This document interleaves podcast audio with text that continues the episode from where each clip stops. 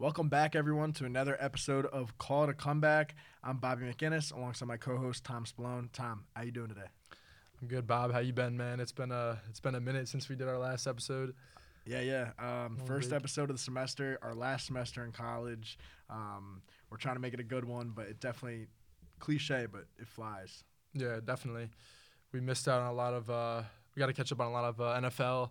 We had playoffs going on. Super Bowl matchup is now set with the Eagles and Chiefs. It's been a great season, and it seems like it's really flown by, like you just said. Yeah, Tom, the two I believe they're both the one seed heading into the playoffs. Both teams had a bye and ultimately met in the end. We don't always see that happen, but it was pretty chalk. But we had some surprises early on in the playoffs, right? I mean, that Jaguars-Chargers game on that first playoff day, Saturday night, that was a thriller, Tom. The Chargers were up big, and I can't believe that they blew it to the Jaguars. Yeah, that game was really, really fun to watch. It looked like Lawrence was really out of it early on. I think he had 3 picks in the first quarter. But then they really turned it around, and the Chargers got very conservative, and Jaguars took advantage of that and had one of the biggest comebacks in playoff history. So definitely props to them. But then, yeah, next week they fought hard against the Chiefs, but, I mean, Chiefs were too much against a Jaguars team like that. Even with injured Pat Mahomes, they took care of them. But, yeah, it's been pretty cliche so far with this playoffs. I mean, both of the one seeds making it. I mean, Eagles were probably the best team all around in the NFC all year. I mean, the Niners got hot, but once Purdy got hurt on Sunday, you knew it was going to be over for them. Eagles' pass rush is just too much. So this is going to be a really good matchup. I'm excited. I think these are the two best teams in the league, so I'm happy we get to see them face off. Yeah, I think, honestly, the Eagles are the most complete team in the NFL. When you look at their roster as a whole, they don't have a lot of empty holes or any empty spots or weaknesses or flaws. I would say the Chiefs, on the other hand, you know, I don't think defensively they're as strong as the Eagles. I mean, Chris Jones has had a hell of a postseason so far. However, they have Patrick Mahomes, which makes up for it. I mean, we see what this guy can do. He's basically playing on one ankle, one leg right now, and he's still the Magic Mahomes that we're used to seeing come playoff time. Yeah, it's pretty crazy. I mean, he's banged up, but he looked really good against the Bengals last game. So, yeah, whenever you have Mahomes on your side, you got a chance to really win any game. So I'm hyped to see him back in the Super Bowl. Even though I was pulling for Burrow and the Bengals on Sunday, I'm excited to see if Mahomes can get his second ring, and I'll obviously be rooting for him since the Eagles bounced my Giants pretty badly in the divisional round. It was a blowout from the start, so I'd be pretty upset if Philly ends up winning the Super Bowl, even though they would end up deserving it because this is one of the best Philly teams they've had in the franchise, I'd say. So yeah, I mean, it's gonna be fun to watch. You mentioned the Eagles kind of just destroying the Giants there in the division round. But nonetheless, you got to kind of tip your cap to Coach Dable, rookie season, getting his first playoff win against the Vikings. Definitely something to be excited about if you're a Giants fan. I mean, I know that they have a lot of personnel decisions to make. Daniel Jones, Saquon Barkley, those are guys that they're both looking to retain, and then also guys that they may need to bring in. I mean, they have to address the receiver position, but nonetheless, it looks like they got the right guy at the helm, and hopefully the GM, Shane, can assemble the right team for him. Yeah, definitely. It was definitely a good year for them with the expectations. That playoff win was good to see for Daniel Jones.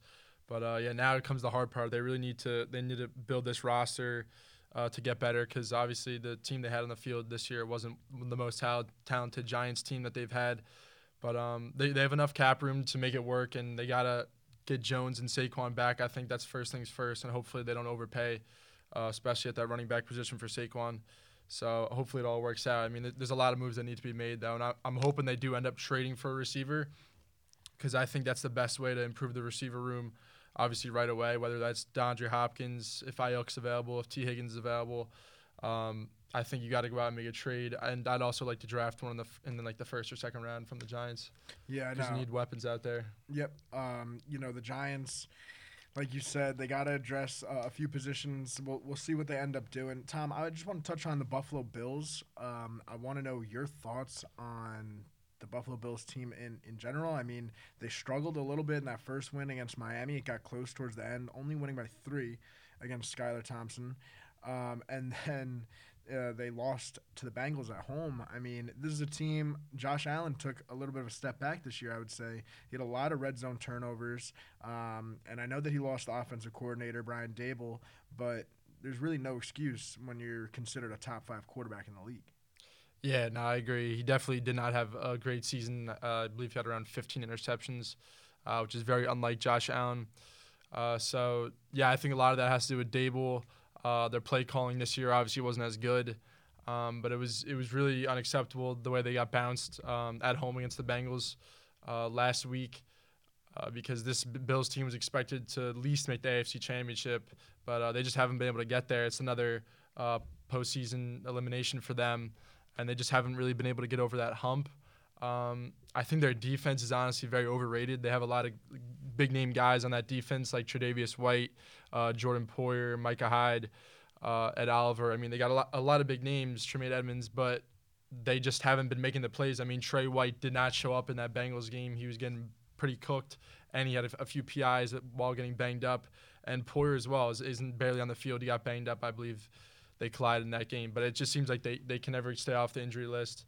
And they just have not played well overall, especially this season. So I don't know exactly what their plans are going to be moving forward. I mean, there's not going to be much that they're going to change, I don't think. I believe they do need to move on from Singletary, though. I don't know what his contract scenario is like, but I don't know. They need more of a run game because you can tell they don't really have too great of a run game. It was better, I guess, this year than last year, but there's no threat there, really. Right. I know they had a rookie, James Cook. Yeah, he's not bad.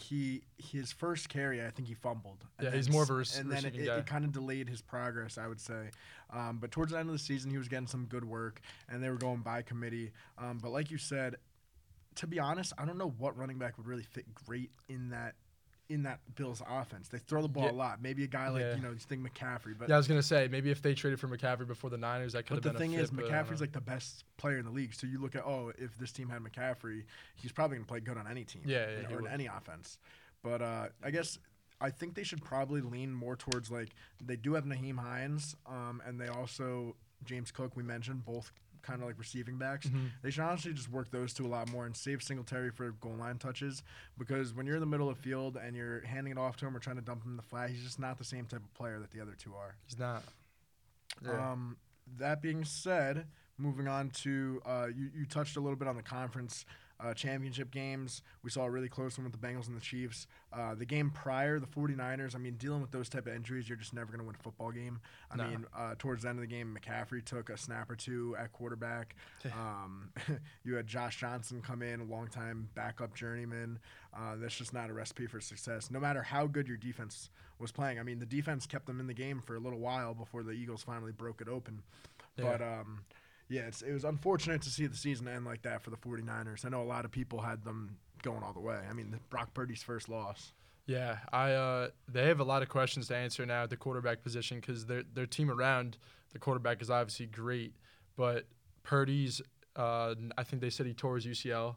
Yep, 6-month recovery apparently. Yeah, that's tough. Takes you into like the preseason. It's a lot of recovery time. And then Garoppolo has the broken foot that he's recovering from, and he's a free agent. Right, and can't be franchise tagged, which is interesting. Yeah, it was so he restructured his contract, and he can't be franchise tagged. So he's gonna be. I think he's gone probably. Probably gone, unless.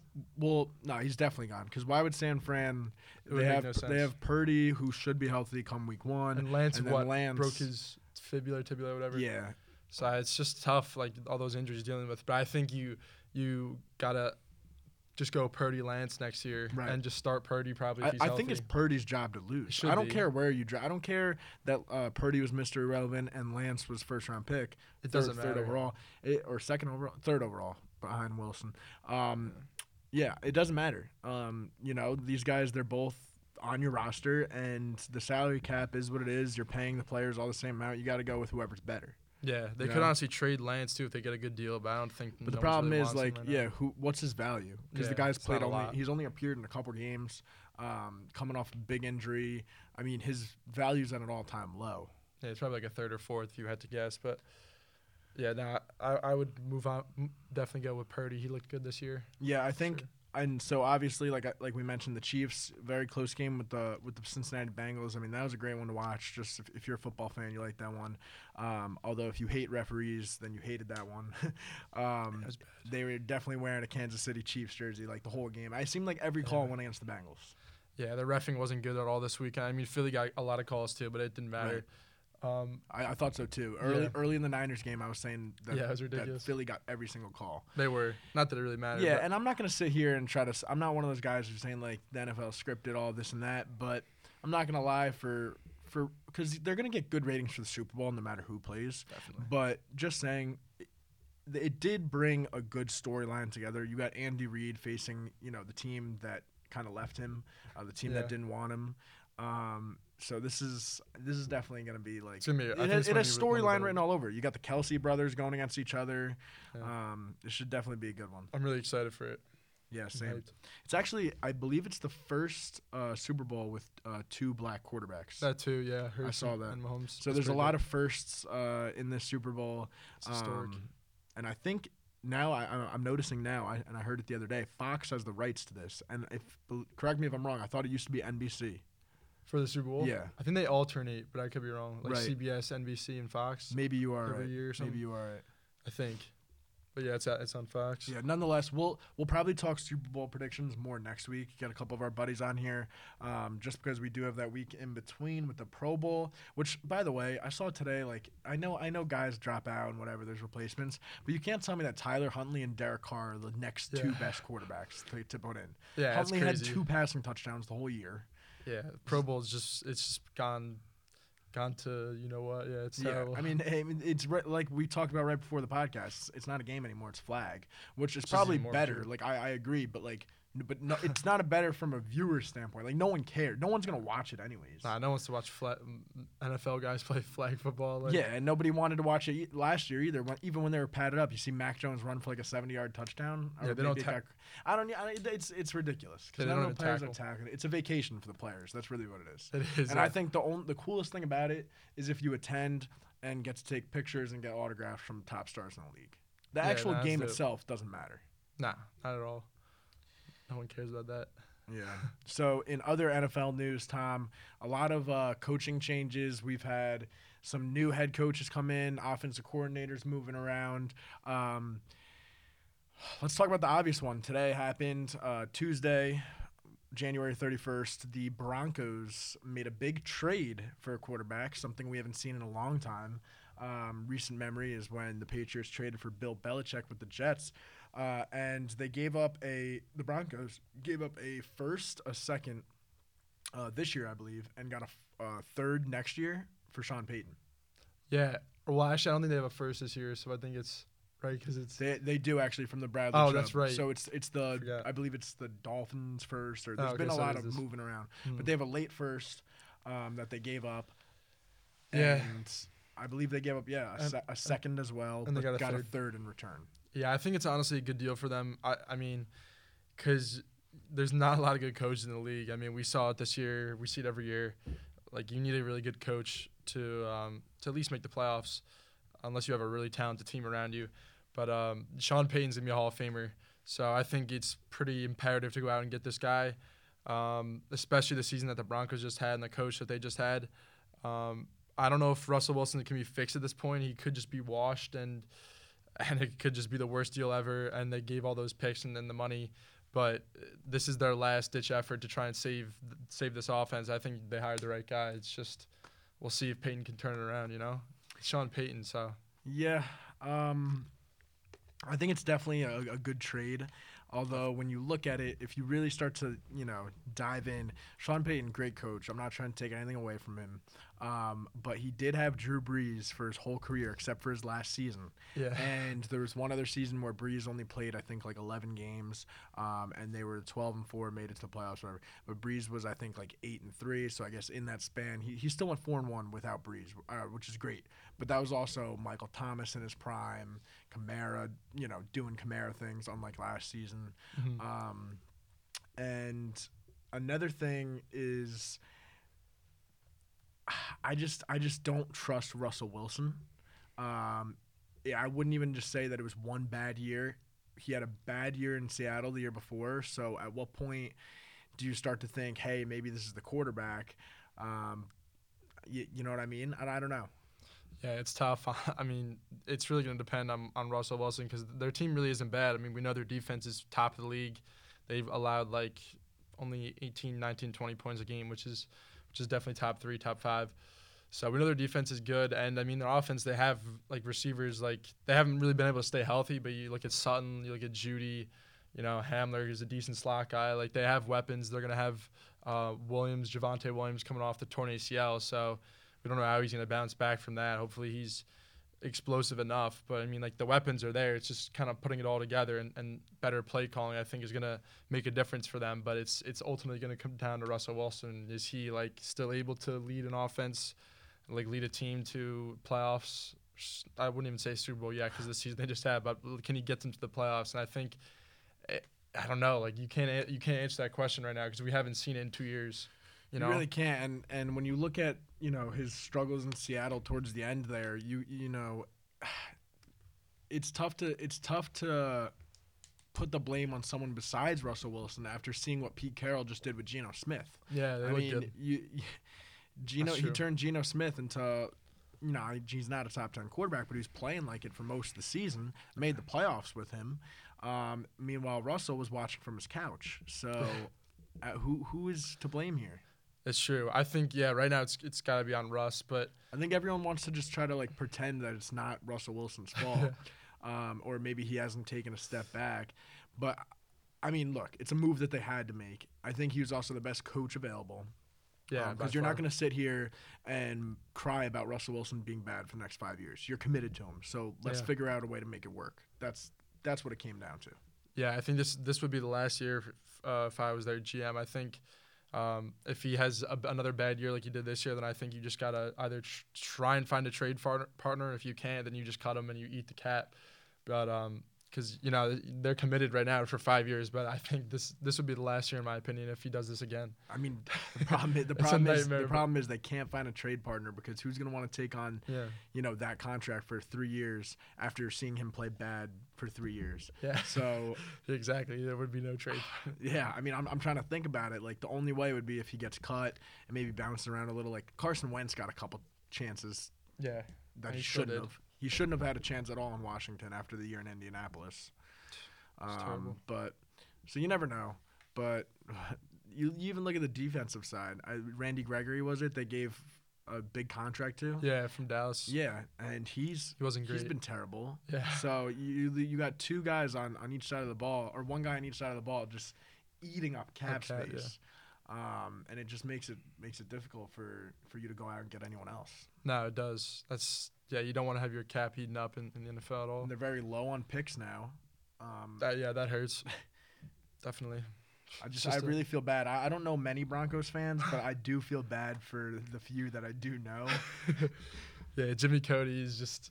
Oh, is he a Broncos? I forgot Jimmy. Yeah, Jimmy Cody. Okay. Yeah, it's just been miserable year for him. Right. Tom, quick question. You know, speaking of Broncos, the Jets hired the miserable head coach to be their offensive coordinator, bringing in Hackett to call the plays. What are your thoughts on that? I mean, I know you're not a big fan. Yeah, I mean, I think the only reason why they did this, obviously, is because they're hoping they can get Aaron Rodgers, which I think right now is a decent possibility because the Packers said they're not trading him to any other NFC team, so that means the Jets would be a top target for the AFC. I'm just not sure what Rodgers' future plans are. Does he want to hang up the cleats? Does he want to play another year or two? I guess they'll come out with that soon. But, I mean, it's just tough because I don't think this guy's a good play caller. His past doesn't, like, show us where he's had too much success. I know he's with the Packers, with Rodgers. He didn't call the plays, but he was on a good offense, I guess. Say his best success was with the Jacksonville team. Yeah, Jaguars. They run in the playoffs. Yeah, they made it to the AFC Championship, lost to New England. I mean, that team was carried by defense, but their offensive numbers, I think, in 2018 were pretty solid with they had Allen Robinson or with Blake Bortles. Right, and Fournette, I believe, too. Yeah, Lenny was good. So, yeah, I mean, that's probably – that's something to look at, but it's tough when you don't have a good play caller, and I don't think he's a good play caller. But if you do end up getting Aaron Rodgers, I don't think it would matter too much just because Aaron Rodgers would be the one, you know, mostly doing the play calling out there. Right. But, I agree with you, Tom. I think if we're going into week one and the Jets have Derek Carr or Jimmy Garoppolo with Hackett, it's not really ideal. It's not, yeah. And I am a Derek Carr guy. I think that he would be good in New York, but with a better support cast and a better system. So it does start to feel like it's Rodgers or bust, and I hate saying that. Yeah. And I'm not saying that if we don't get Rodgers, the Jets can't make the playoffs because they have a playoff caliber defense. They have a ton of weapons. Brees Hall's coming back. Hopefully the offensive line gets healthy, plus Joe Douglas goes out and makes some additions. Mm-hmm. However, Aaron Rodgers, I think, is the difference between us making a run in the playoffs and us just being a wild card exit. Yeah, I think so, too. I think Rodgers would definitely put you over the top, obviously. I know Lamar Jackson's also a possibility, but I wouldn't put too much into that because I think if they can't come to an extension, I think he'll probably just end up getting tagged, and I don't think they're going to trade him at that point. I don't know. I could be wrong. Yeah, I mean, if he refuses to sign the tag, they'd be kind of forced to trade him. But at that point, you'd be giving up an arm and a leg. And I think it's worth it. I think it's worth it for Lamar. It probably is. But that being said, I just don't know if – I guess you'd have to really weigh the price of Rodgers versus the price of Lamar. Yeah, I think Lamar is definitely much more of a question mark right now than Rodgers. So, yeah, I think Rodgers is your number one. I mean, even if you do end up with Garoppolo or Carr, I think that's suitable enough, you know, much better than what you had this year. Right. So that obviously helps. I just don't know how good Garoppolo is going to be off the broken foot. I would assume he's all right. I mean, he's not very mobile to begin with, so he just has to be a game manager. That's kind of what he's been his whole career, and he's won games. So, yeah. I mean, we'll see what they do, but nonetheless, Zach Wilson will probably not see the field again, at least for the foreseeable future. A lot of people have this dream scenario that they're going to get Rodgers. Rodgers plays good for a couple seasons, you know, wins, and Zach learns from him. But from what I've seen, Zach seems to be pretty uncoachable. He hasn't learned from his rookie season. He was still making the same mistakes in year two, which ultimately resulted with him on the bench and being inactive for a handful of games.